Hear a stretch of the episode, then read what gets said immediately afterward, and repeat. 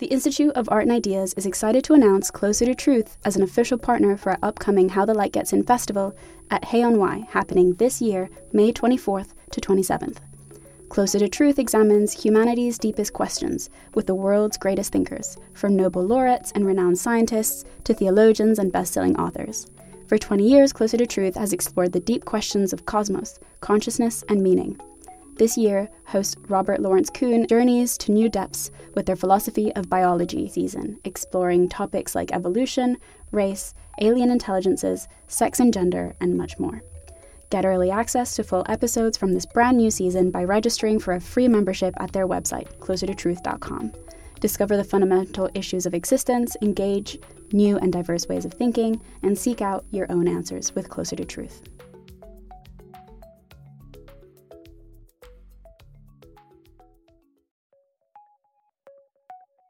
Hello and welcome to Philosophy for Our Times, bringing you the world's leading thinkers on today's biggest ideas. On this week's episode, we are joined by Professor Joanna Bryson to discuss how she became interested in the ways different species use intelligence, how the typical tropes in science fiction misunderstand AI, and the most pressing ethical challenges concerning the future of artificial intelligence. We also touch on how the problems that arise with AI aren't always to do with the technology itself, but with the social conditions that often produce it. Joanna Bryson is Professor of Ethics and Technology at Hertie School in Berlin and works on artificial intelligence, ethics, and collaborative cognition.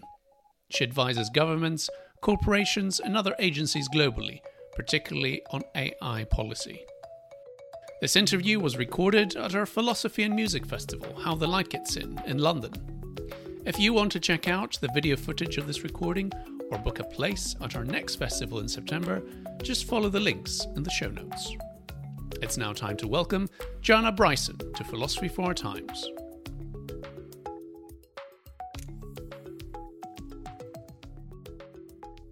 Joanna Bryson, welcome to How the Light Gets In. Oh, thank you. So, we talked about this a bit earlier. You started out studying behavioral sciences, you later switched to psychology. How does AI fit in all these other interests of yours? Well, my first, my initial interest when I was a child was actually, well, dinosaurs. But after that, it was uh, animal behavior. I was a big fan of Jane Goodall. And I wanted to know in general why were different species using intelligence in different ways. Of course, I was also interested in people. Why do different people use intelligence in different ways? And why do individual people use intelligence in different ways at different times? You all know, we all know that sometimes mm. we think and sometimes we don't. But I also figured out that if you study people, everyone tells you you're wrong. So I, I thought, let's get the animals down first.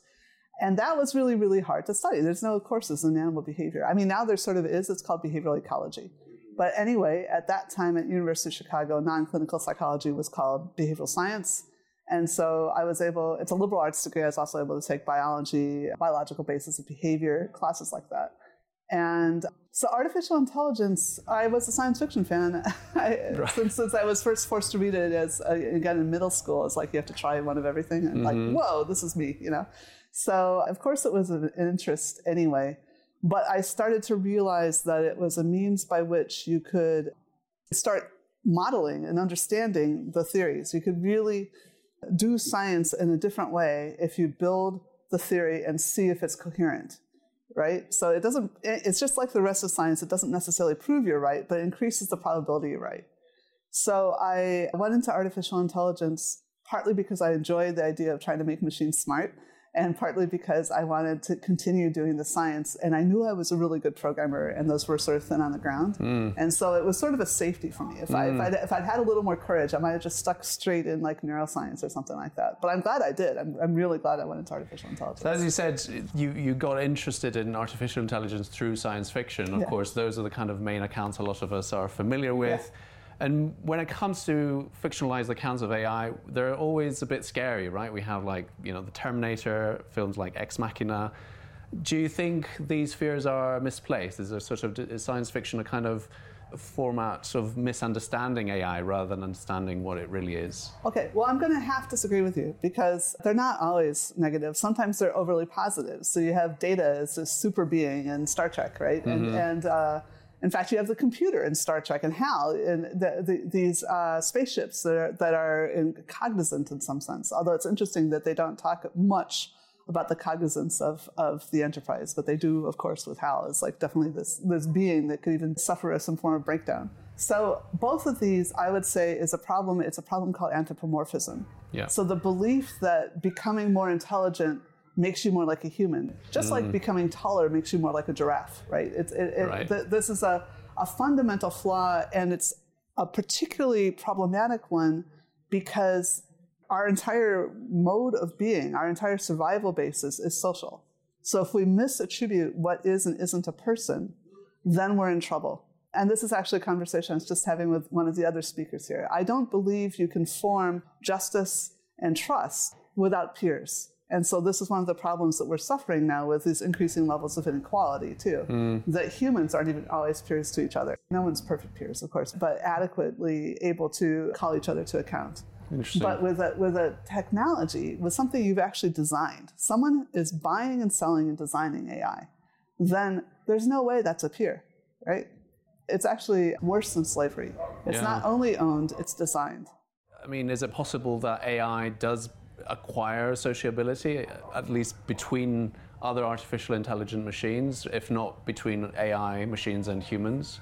Okay, so here we go again with the idea about acquiring is really interesting hmm. because, as I just said, it's designed, right? So even if a system changes over time because it's got machine learning built into it, now in real life, the machine learning usually is used during the development phase as, and is no longer used in production. So when you get to play with the AI, it's not actually learning, except in very carefully specified ways. Like you know, hmm. it can learn your name. It might be maybe it can learn the layout of your house.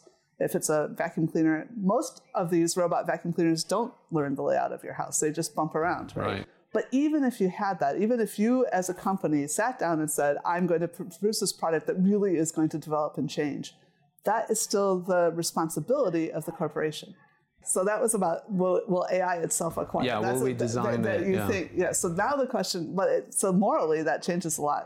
Hmm. We, we may design it that way, and I think what's worse is that people may choose to market it in such a way that it is given legal personality, even though it is actually an extension of a corporation or a government or some other powerful individual, right? So it's literally buying votes, right? There, there's this idea, there, there's again, complete disinformation that Sophia the robot is a citizen of Saudi Arabia.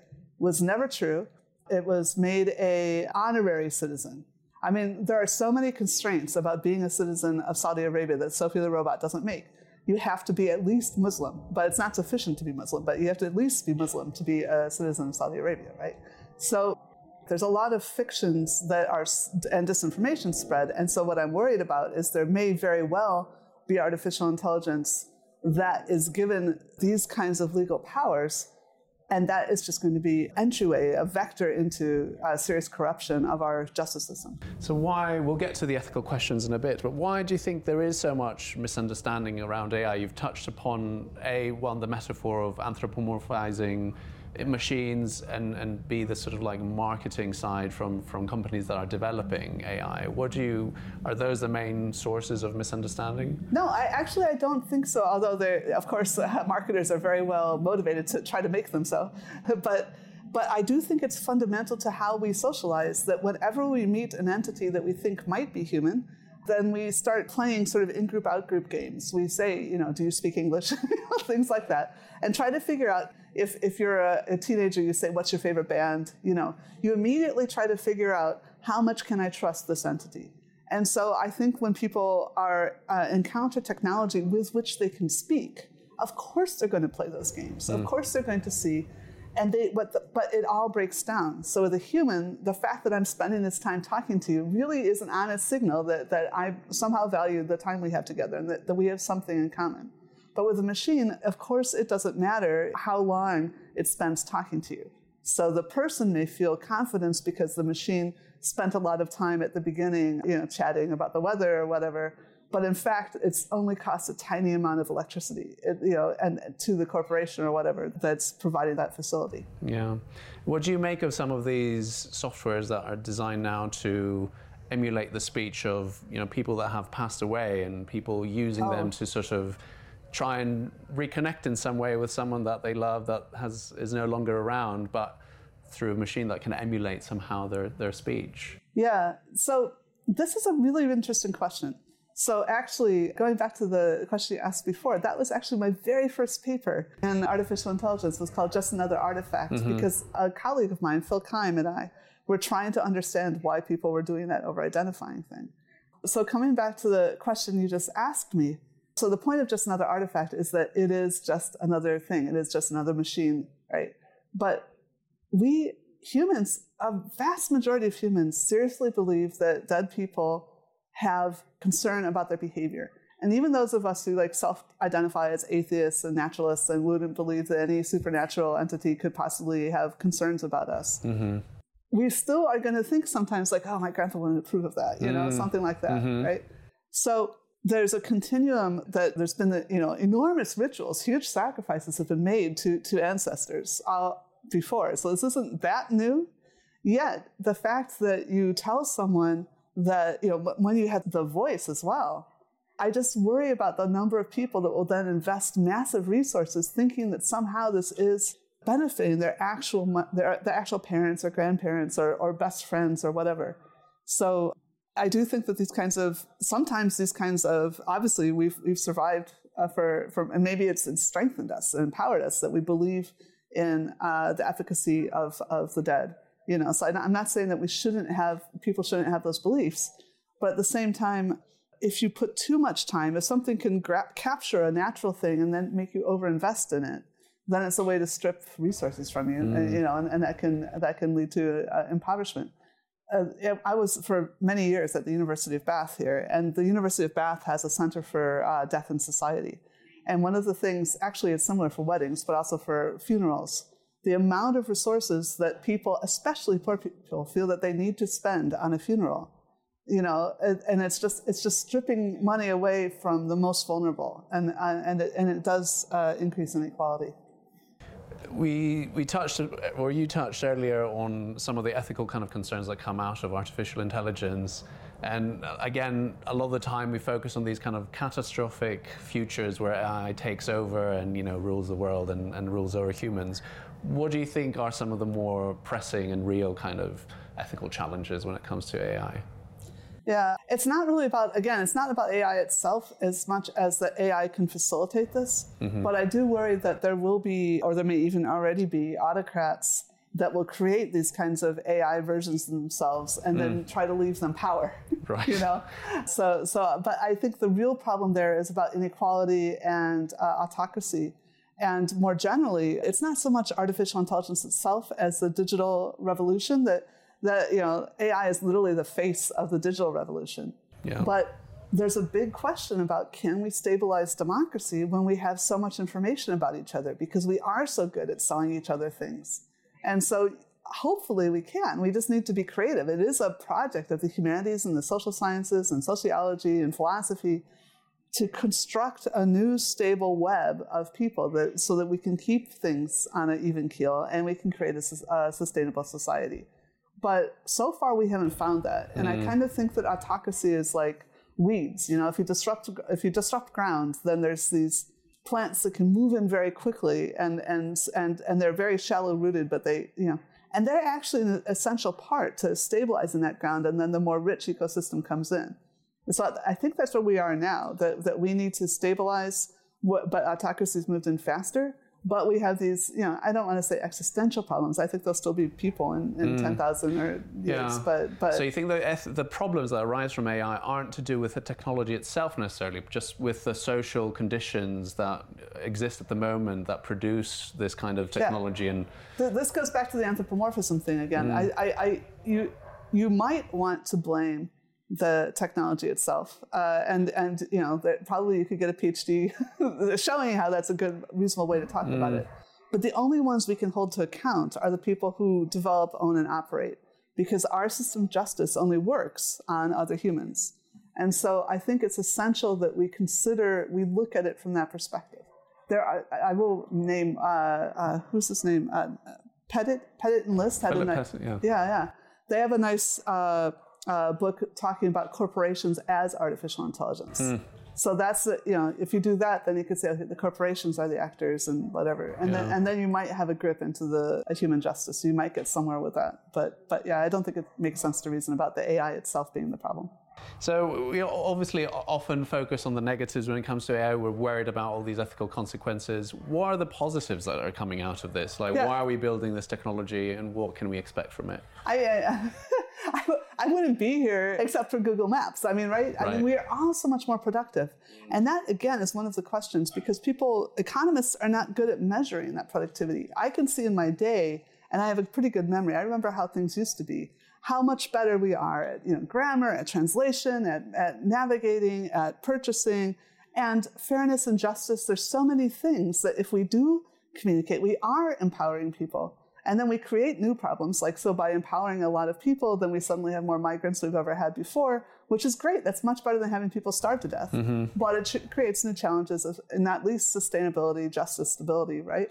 So, um, I, th- it, you know, artificial intelligence is just, it's like writing. It's something that you could do bad things with and good things with. And, and I think we have to realize that we've been phenomenally successful. In fact, that's why one of the biggest challenges we have right now are the problems of an extremely su- successful species. Sustainability and pandemics are, are, are two of those things that come when you have so much success. Um, but I think we can use artificial intelligence to solve those kinds of problems, and people are. They're, they're in this moment, at least with the pandemic, we can't believe how fast we got to the vaccines we got. That was absolutely uh, AI augmenting the great work of great scientists who are working very hard. I don't want to say it was you know the AI doing it, but the mm. tools they used were intelligent. And I, I think we're also seeing that in politics, and hopefully we'll, we'll find good solutions to the, the greater questions. Okay, a final question going back to the theme of anthropomorphism, as it were. When we're designing AI, we, we often sort of look to human psychology, human cognition, trying to replicate it. We're trying to do the same with robots when we you know, develop them, we start making them look like humans. Do you think that's the wrong direction? We should be doing something different. Right. Well, again, I'm going to go back to what I did in the first couple of questions and, and challenge you a little bit about that. Like what I just mentioned, some of the most pervasive AI we see is like the spell checking, the the navigating, the the the recommender systems, Amazon helping you find the things you want to buy, whatever. All that AI is not even remotely human-like, mm. and and it's that's the vast majority of the AI. So the subset that we call, again, as I say, it's the part of the digital revolution that, that has a face on it that we that we identify with. That tiny subset should should we be building that? That's a really interesting ethical question.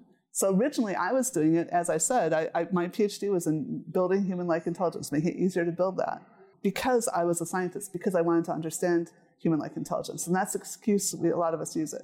Now, some people are saying we need to do this because some people are lonely and it helps them not be lonely, for example there's a real question about that because uh, it's like every other like form of welfare that that um, yes, some people cannot you know hang out with other people in the same way. On the other hand, if they some people if they force themselves out a little more would help hold society together better.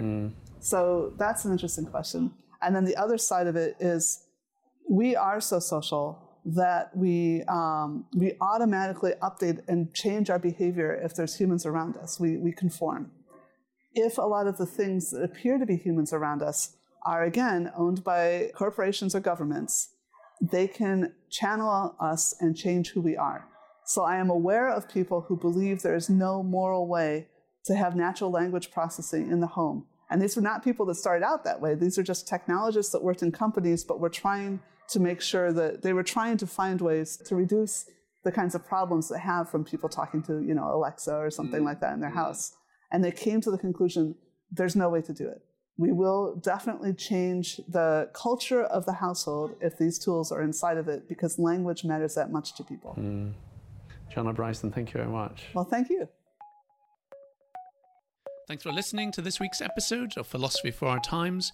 If you enjoyed today's episode, please don't forget to like and subscribe on your platform of choice and visit our website, iai.tv, for hundreds more podcasts, videos, and articles from the world's leading thinkers.